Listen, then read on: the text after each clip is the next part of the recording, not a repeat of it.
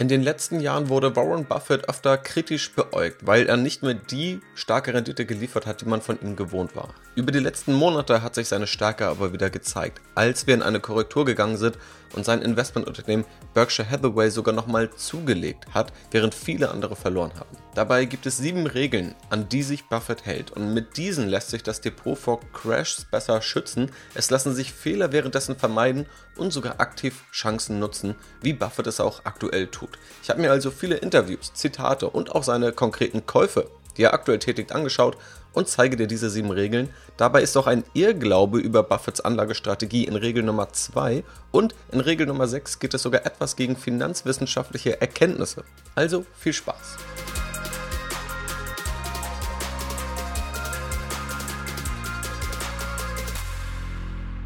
Hallo und herzlich willkommen heute mal mit einem Blick auf die Strategie von Warren Buffett. Grundsätzlich sollte wahrscheinlich bekannt sein, dass er als einer der erfolgreichsten Investoren gilt. Ich habe auch schon mal darüber gesprochen, wie Buffetts Strategie eigentlich wirklich aussieht, was Kriterien sind, nach denen er Aktien kauft, wie er Aktien bewertet und wie er auch generell auf die Welt schaut. Und jetzt soll es eben ganz konkret um den Umgang von Buffett mit der eigenen Geldanlage in einer Korrektur oder auch einem Crash oder auch einer Rezession gehen, weil wir gerade sehen, dass Buffett hier seine Stärke wieder ausspielt, obwohl er keiner von denen ist, der die ganze Zeit Crash-Prognosen tätigt. Trotzdem ist er da eben gerade relativ gut gefahren und diese Regeln, die kann man auch etwas chronologisch verstehen, denn die ersten beiden Regeln, die sind sowohl für den Crash wichtig, allerdings auch davor essentiell. Dann danach geht es darum, erstmal Fehler zu vermeiden, die viele Anleger machen in solchen Zeiten, wie wir sie jetzt erleben. Und am Ende, die Regeln gehen darum, wie man eigentlich proaktiv vorgehen kann und auch proaktiv nach Warren Buffett Chancen nutzen kann. Ich habe dafür auch viele Zitate rausgesucht und werde auch mal ein paar Originaltöne einblenden von Dingen, die Buffett so gesagt hat. Legen wir jetzt aber direkt los mit Regel Nummer 1 und diese lautet, vermeide den Wahnsinn. Dazu hat Buffett mal gesagt, betrachte Fluktuationen am Markt als Freund, nicht als Feind. Profitiere vom Börsenwahn, statt mit ihm mitzumachen. Hier gibt es in meinen Augen jetzt eine Schwierigkeit, denn wann wissen wir, ob wir jetzt in einem Wahnsinn sind oder in einem Börsenwahn? Wenn man jetzt zurückschaut, ein, zwei Jahre, dann waren da definitiv einige Symptome, die vielleicht von einem Börsenwahn typisch sind, dass irgendwann Bewertungen egal waren oder dass irgendwelche NFTs, also die Bilder online dann für 50 Millionen US-Dollar verkauft wurden und irgendwelche Kryptowährungen durch die Decke gingen. Ich glaube, da kann man sagen, da war überall etwas Wahnsinn auch mit dabei. Auf der anderen Seite fühlt sich das natürlich immer noch mal anders an in der Phase selbst und kann man das im Nachgang auch immer sagen. Wir haben ja auch einfach fundamentale Verschlechterungen erlebt, die so auch nicht alle vorhersehbar waren. Das heißt, ein Abschwung ist auch dadurch natürlich teilweise gerechtfertigt. Hier geht es aber auch gar nicht so darum, über kleine Nuancen zu sprechen, sondern wirklich eher über die Extreme. Und diese Extreme können in beide Seiten gehen. Es kann eine Übertreibung nach oben geben, das heißt, der gesamte Markt, alle Anleger sind viel zu optimistisch, es kann natürlich aber auch Übertreibungen nach unten geben, dass der Markt viel zu pessimistisch ist, keiner will mehr Aktien haben. Und wenn Buffett sagt, er würde eher vom Börsenwahn profitieren, statt mit ihm mitzumachen, dann heißt es erstmal grundsätzlich Extreme vermeiden. Vielleicht mal Extreme erkennen, zu denen es alle paar Jahre mal in irgendeine Richtung kommt und da dann vorsichtig zu sein. Und das hat Buffett eben auch getan. Er hat lange Zeit keine Technologieaktien angefasst. Die größte Position ist jetzt Apple, aber hat sich tendenziell ferngehalten von dem Wachstumssegment der letzten zwei, drei Jahre in etwa. Und das hat sich Stand heute wahrscheinlich auch als erstmal gute Entscheidung herausgestellt. Davon zu profitieren heißt dann aber auch, zuzugreifen, wenn Kurse mal unterbewertet sind. Und da gehen die letzten Regeln, die ich dir heute vorstelle, nochmal tiefer drauf ein.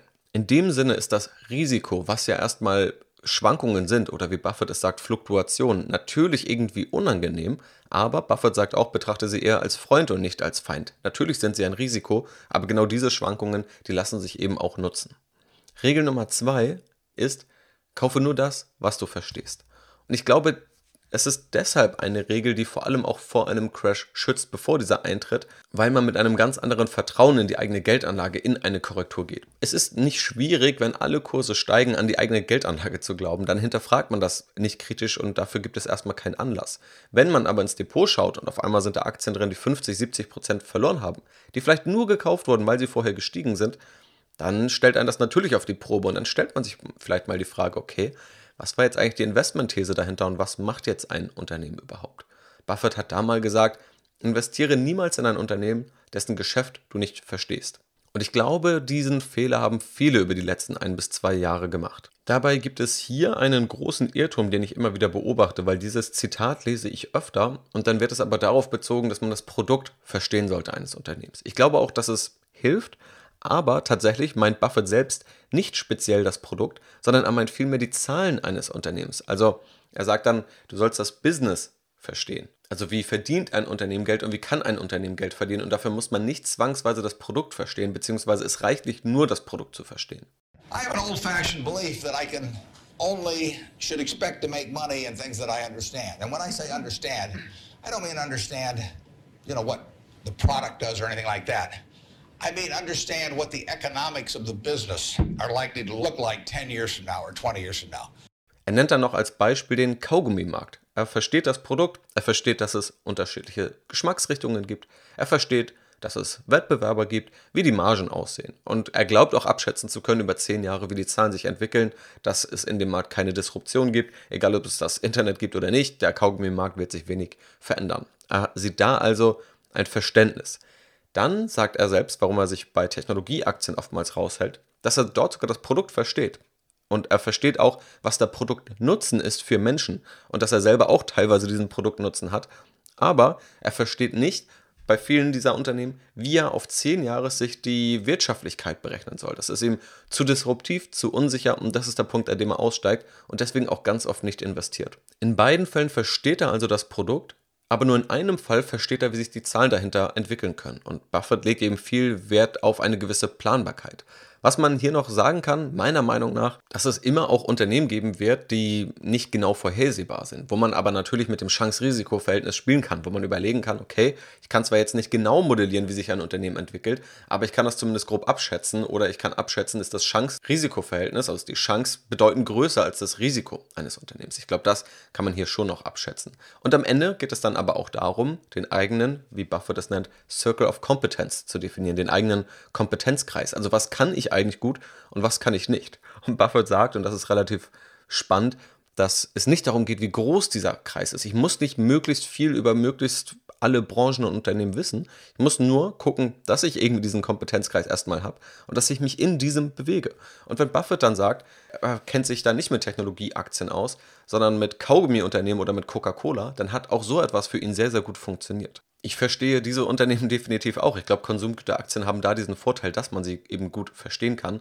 Auf der anderen Seite komme ich dann beruflich eher aus dem Technologie- und Digitalbereich und sehe meinen Kompetenzkreis auch ganz zentral da. Auch wenn ich dann nicht jedes Geschäft auf zehn Jahre Sicht exakt modellieren kann, aber zumindest Chancen und Risiken abzugleichen. Wenn es aber andere Bereiche gibt, vielleicht im Gesundheitswesen, im Biotech-Bereich, da wird es dann deutlich dünner und da muss man dann für sich die Frage beantworten, bildet man einfach lieber alles global vielleicht durch einen ETF ab und geht nicht da unbedingt Einzelaktienwetten ein, wo man eben diese Expertise nicht besitzt. Also Regel Nummer zwei, nur kaufen, was du verstehst. Und das ist vor allem auch wichtig, bevor es in eine Korrektur geht, gilt natürlich aber auch danach noch. Und das geht auch Hand in Hand mit Regel Nummer drei. Und zwar, Buffett trifft keine Marktprognosen.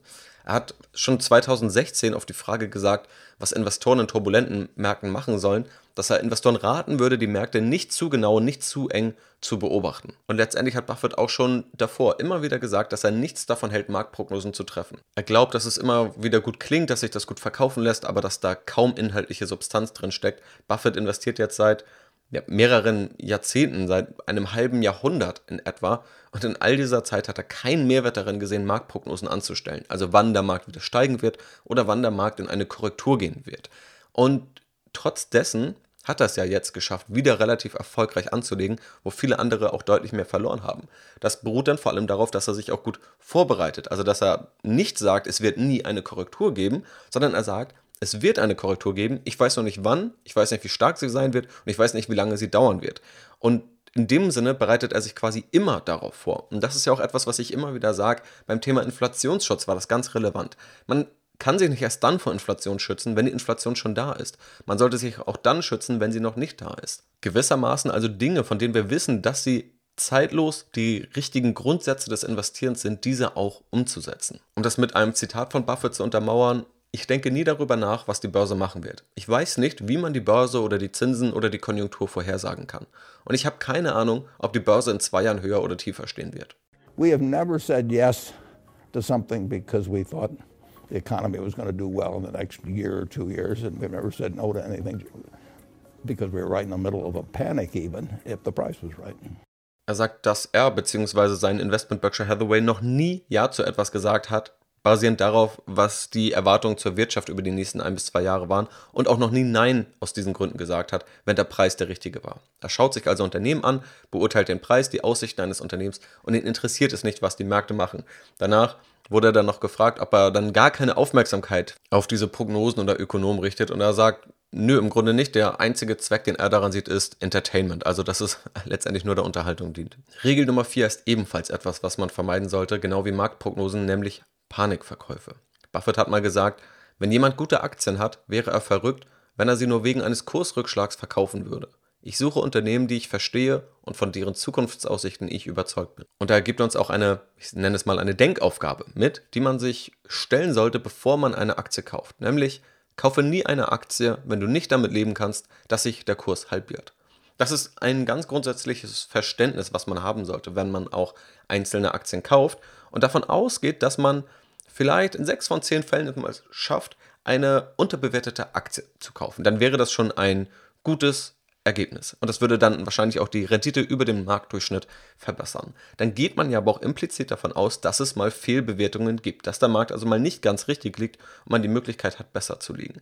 Wenn man dann eine Aktie kauft, auf Basis dieser These, muss das ja auch bedeuten, dass der Markt auch noch länger falsch liegen kann und der Markt das nicht sofort genauso sieht.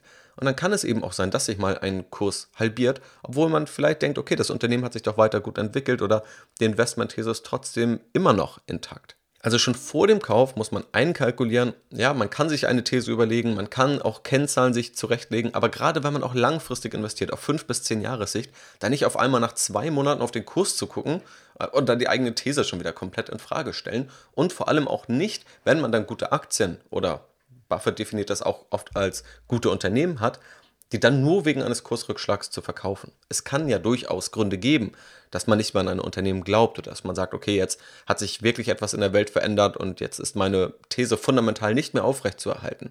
Dann kann und sollte man natürlich auch immer noch verkaufen und nicht einfach stur halten. Aber der Verkaufgrund sollte eben nicht sein, dass es einen Kursrückschlag gibt. Und das ist eben ein Panikverkauf, den man vermeiden sollte. Man könnte darüber hinaus noch der Verlockung erliegen, dass man sagt, okay, ich habe hier zwar ein Aktienunternehmen, das ich langfristig glaube, aber gerade gibt es eine Panik am Markt und ich könnte ja jetzt verkaufen, dann fällt der Kurs vielleicht nochmal 10, 20 Prozent und dann kaufe ich ja einfach wieder. Und dann habe ich ja erstmal einfach nur einen günstigeren Einstiegskurs. Das ist erstmal eine kurzfristig angelegte und relativ spekulative Wette, die man da versucht.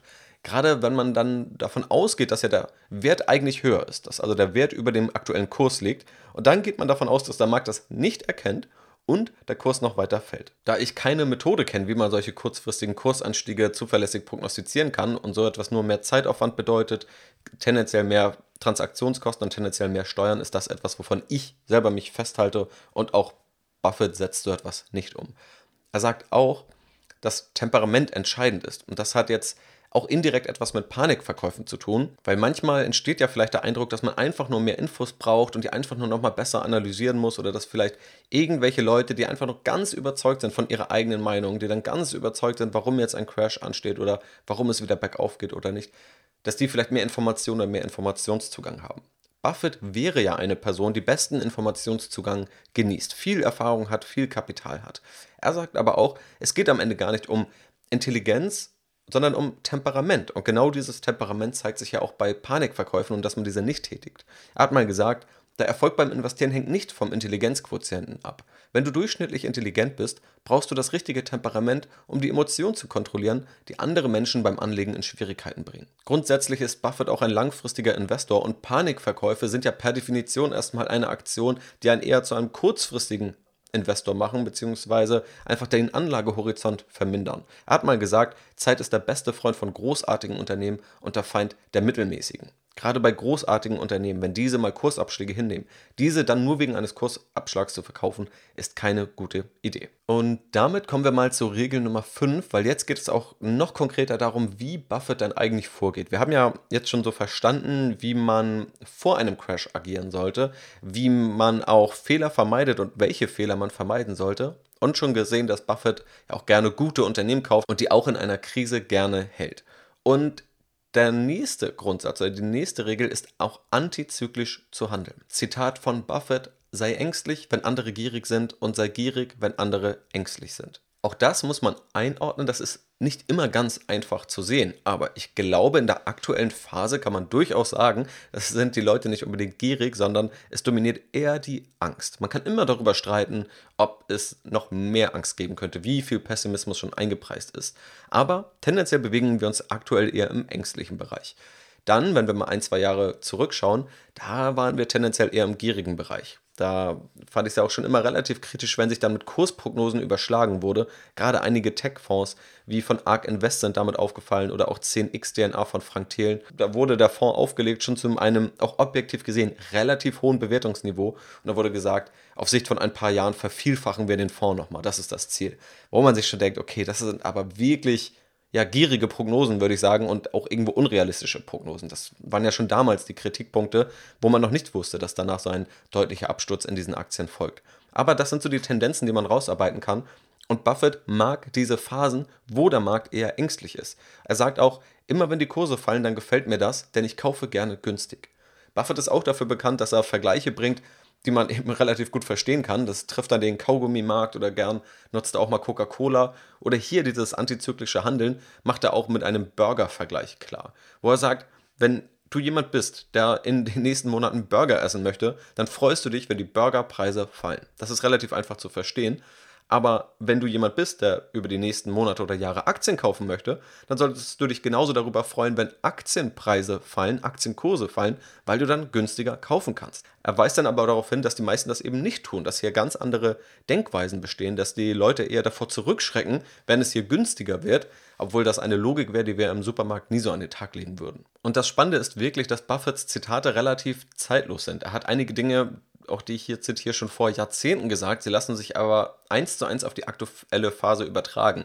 Ich habe nur das Gefühl, diese, diese grundlegenden Weisheiten, die ja auch nicht nur Buffett teilt, sondern auch viele andere Investoren, vor allem auch value-orientierte Investoren, dass sowas immer dann in Hintergrund gerät, wenn alles eigentlich viel zu gut läuft. Wenn die Kurse nur noch steigen und steigen, dann heißt es, ah nee, das sind ja die Weisheiten von gestern, das gilt alles nicht mehr. Und dann stellt man aber irgendwann fest, naja, einige Grundsätze, die gelten eben doch relativ zeitlos. So etwa wie es ja auch Naturgesetze gibt, denen wir uns eben nicht komplett entziehen können, von einigen auch gar nicht. Also wie bei uns in der realen Welt die Schwerkraft, gibt es, glaube ich, auch einige Dinge, die ähnlich sind wie eine Schwerkraft an der Börse. Deswegen glaube ich auch, dass diese Gesetze der Finanzmärkte enorm wichtig sind. Die stelle ich übrigens auch in einer kostenfreien Videoserie vor, wenn du das noch nicht nicht kennst, den Link findest du in der Beschreibung, führt dann auch zur Academy. Aber diese Videoserie kannst du dir kostenlos anschauen und da geht es eben genau darum, diese Gesetze, diese Schwerkräfte der Finanzmärkte zu verstehen. Und um das antizyklische Handeln nochmal mit einem Zitat von Buffett abzuschließen, die meisten Leute interessieren sich für eine Aktie, wenn es auch jeder andere tut. Die richtige Zeit, sich für etwas zu interessieren, ist,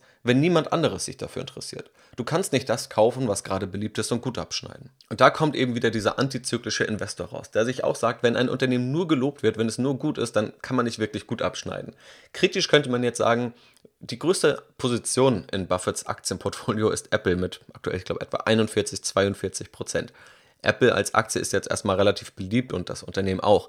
Das heißt, ich glaube, das ist ein Punkt, den würde ich jetzt nicht zu sehr auf die Goldwaage legen. Aber was er ja schon damit aussagt, und das ist definitiv so, wenn irgendwo nur positive Erwartungen eingepreist sind, wenn alle sich mit neuen Kurszielen überschlagen, dann ist es ja relativ schwer, noch eine positive Überraschung zu erleben. Das ist deutlich einfacher, wenn es vielleicht mal kritische Punkte gibt und auch mit unbeliebten Investments, die sich nicht gut anfühlen, die andere vielleicht kritisieren würden, über die man in den Medien liest, aber auch damit kann man dann mal gute Renditen erzielen.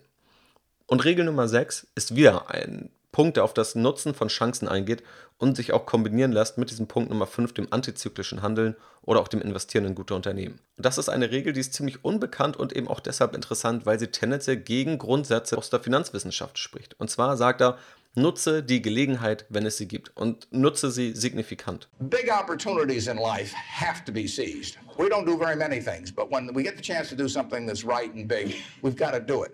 And to do it in a small scale is just as big a mistake almost as not doing it at all. I mean, you got to grab them when they come. Er sagt, wenn sich Gelegenheiten bieten, und diese kommen im Leben nur selten, dann müssen die auch in einem ausreichend großen Ausmaß realisiert werden. Man muss die Chance letztendlich ergreifen. Und er sagt, es reicht ja nicht nur ein bisschen zu tun, sondern man muss dann eben auch einen signifikanten Effekt am Ende spüren. Und das widerspricht am ehesten diesem Grundsatz der Diversifizierung. Nach wie vor ist es total wichtig, das Depot zu streuen, nicht alles auf eine Karte zu setzen. Und auch Warren Buffett investiert ja nicht nur in ein einzelnes Aktienunternehmen, auch er diversifiziert. In der Finanzwissenschaft kann man dann darüber streiten, wie viele Aktien man braucht, wie viel man wirklich diversifizieren muss. Und man kann es, glaube ich, auch irgendwann in Details übertreiben, die sich nicht mehr wirklich lohnen. Wenn man darüber diskutiert, brauche ich jetzt ein ETF, wo 300 Aktienunternehmen drin sind oder 800 Aktienunternehmen. Und alles, was ich mir dazu angeschaut habe, wenn man da mal Charts nebeneinander legt, Risikoprofile, Renditeprofile, das ähnelt sich wirklich bis auf die ja, vielleicht erste oder zweite Nachkommastelle. Aber generell ist es wichtig zu diversifizieren, weil es auch keine Garantien gibt. Trotzdem sagt Buffett eben, wenn es Gelegenheit gibt, sollte man die auch bewusst höher gewichten. Man wird damit auch das Risiko tendenziell hochschrauben, aber das hier ist eben Buffets Philosophie. Tendenziell in meinen Augen nicht für Anfänger geeignet, weil man dazu natürlich schon etwas Ahnung braucht und etwas Erfahrung braucht. Und wenn jetzt jemand vor zwei Jahren gesagt hätte, oder vor einem Jahr vielleicht noch, als die ganzen Wachstumsaktien am Höchststand waren, genau jetzt ist die Gelegenheit und ich setze 50% meines Geldes auf Shopify oder Peloton, weil das eine riesige Gelegenheit ist und diese Unternehmen werden nie wieder so günstig, dann sind wir heute natürlich klüger und sehen, okay, die Kurse können doch noch ziemlich fallen. Aber auch da geht es natürlich darum, gut abzuklopfen, was denn jetzt wirklich diese Gelegenheit ist und ob wir wirklich eine Gelegenheit haben, wo man eben ja, etwas mehr Prozent dann eben auch reinsteckt. Buffett fasst das zusammen, indem er sagt, Gelegenheiten bieten sich einem nur selten. Wenn es Gold regnet, hole den Eimer, nicht den Fingerhut. Und Regel Nummer 7 ist weniger eine allgemeine Krisenregel, sondern mehr auf die Krise aktuell zu beziehen. Nämlich auch die Frage, was macht man denn eigentlich in Zeiten hoher Inflation, weil auch das ein ja, aktuell zentraler Bestandteil dieser Krise ist, die wir erleben. Und auch dazu hat er sich geäußert und nennt zwei Faktoren, die dabei wichtig sind. The businesses that will perform the best are the ones that require little capital investment to facilitate inflationary growth, that have strong positions that allow them to increase prices with inflation. Zum einen nennt er die Preissetzungsmacht, also ist ein Unternehmen in der Lage, Preissteigerungen an den Kunden weiterzugeben. Zum anderen, dass ein Unternehmen möglichst wenig Kapitalbedarf hat. Die Preissetzungsmacht entsteht vor allem dadurch, dass man ein starkes Geschäftsmodell hat. Starke Marken können Preise weitergeben. Oder wenn wir in einem Bereich sind wie im Konsumgüterbereich, wo es also um Lebensmittel geht. Das sind Produkte, die müssen gekauft werden, auch wenn sie 10, 20 Prozent teurer sind. Das bedeutet, auch Unternehmen haben hier eine Preissetzungsmacht. Wir erleben aktuell bei Ölaktien eine enorm starke Preissetzungsmacht, beziehungsweise im Grunde bei allen Energieaktien. Und dort, wo wir monopolähnliche Strukturen haben, dadurch entsteht auch in der Regel eine Preissetzungsmacht, auch wenn man eigentlich versucht, Monopole auch durch staatliche Regulierungen zu verhindern. Aber das sind Faktoren, die eine Preissetzungsmacht prägen. Und ein geringer Kapitalbedarf ist deshalb gut, denn wenn wir eine Inflation haben, dann steigen ja Kosten. Sie steigen aber für den sehr stark, der gerade investiert und für den, der schon investiert hat, ist es weniger relevant. Nehmen wir mal ein Beispiel aus dem Immobilienbereich. Wenn du heute eine Immobilie neu bauen willst, dann trifft dich die Inflation natürlich enorm hart, weil einfach die ganzen Baupreise gestiegen sind. Auch wenn sie nur in Höhe der Inflationsrate steigen, in der Praxis ist es ja in einigen Bereichen noch stärker, auch wenn die Preise da auch fluktuieren und dann noch höhere Zinsen dazukommen. Aber grundsätzlich wären ja auch 8% Inflationsrate, 8% Kostensteigerung beim Bau einer Immobilie. Wenn jetzt jemand schon eine Immobilie hat, ist er genau in dem gleichen Geschäft, genau in dem gleichen Geschäftsmodell, hat aber diesen Kapitalbedarf gerade nicht, weil es ja schon gebaut wurde. Beide können dann wahrscheinlich auch zu ähnlichen Preisen vermieten. Das heißt, der da jetzt aber gerade bauen muss, der hat am Ende die höheren Kosten, unter anderem nicht. Und deswegen mag Warren Buffett wahrscheinlich auch eher noch Value-Aktien, auch ein Coca-Cola hat ja schon viele Fabriken gebaut oder auch die Ölunternehmen, die haben schon die Ölfelder erschlossen und haben jetzt durch die Inflation da kaum Preissteigerungen, in dem Sinne also wenig Kapitalbedarf. Würde man diese Unternehmen heute von Grund auf aufbauen, also auch vielleicht Wachstumsunternehmen in diesem Segment, für die ist die Inflation dann eher ungünstig, weil der Kapitalbedarf da hoch ist. Wenn man sich anschaut, was Buffett auch zuletzt gekauft hat, dann sind da auch zwei größere Positionen, die jetzt auch in der Top 10 sind, wo er Mineralölkonzerne gekauft hat, also die dann Erdöl oder auch Erdgas fördern und verkaufen. Das hat sich bisher auch ausgezahlt. Einige, wie ExxonMobil, stehen auch auf einem Allzeithoch. Da habe ich aber auch dazu gesprochen, was meine Meinung dazu ist, zuletzt im QA in der Folge Nummer 200, ob man Energieaktie kaufen sollte, was dafür spricht, was aber auch dagegen spricht. Das aber noch als Regel in einer hochinflationären Phase. Preissetzungsmacht hilft Unternehmen und auch ein geringer Kapitalbedarf hilft Unternehmen. Und Buffett setzt das aktuell durch diese Value-Aktien um, aber das macht er auch schon länger und jetzt ganz zentral auch durch Erdgas- und Erdölunternehmen. Und das waren damit die sieben Regeln von Buffett, um im Crash zu investieren. Ganz kurz zusammengefasst, erstens, vermeide den Wahnsinn. Zweitens, kaufe nur das, was du verstehst. Drittens, keine Marktprognosen treffen. Viertens, keine Panikverkäufe tätigen. Fünftens, antizyklisch handeln. Sechstens, Gelegenheiten signifikant nutzen. Und siebtens, bei Inflation auf Preissetzungsmacht und geringen Kapitalbedarf achten. Wenn ich mir diese Regeln so anschaue, habe ich das Gefühl, das ist ein wahnsinnig guter Leitfaden, um mit Krisen ganz allgemein umzugehen. Ich glaube, dafür braucht man auch ein gewisses grundsätzliches Verständnis Langfristig steigen Aktienmärkte, dynamische Effekte in der Wirtschaft, dass die Wirtschaft also nicht statisch ist, sondern sich auch auf neue Situationen anpasst und daraus dann auch gestärkt hervorgehen kann. Das sind alles so vielleicht die ökonomischen Basics, aber um wirklich einen praktischen Leitfaden zu haben, um mit Krisen umzugehen, auch vor Krisen letztendlich die richtigen Entscheidungen und den richtigen Depotaufbau zu treffen, ist das, glaube ich, sehr, sehr wertvoll. Falls dir die Tipps ebenfalls weiterhelfen und es dir gefallen hat, dann freue ich mich über jede positive Bewertung bei Spotify, bei Apple Podcasts. Dieser Podcast ist und bleibt kostenlos kostenlos, soll diese Inhalte ja an möglichst viele Menschen und Anleger vermitteln. Und neben dem Hören dieses Podcasts und dabei zu sein, sind die Bewertungen da eben das wichtigste Element. Also vielen Dank an alle, die sich die Minute Zeit nehmen und hier eine Bewertung da lassen. Vielen Dank auch fürs Zuhören. Mach's gut und bis zum nächsten Mal.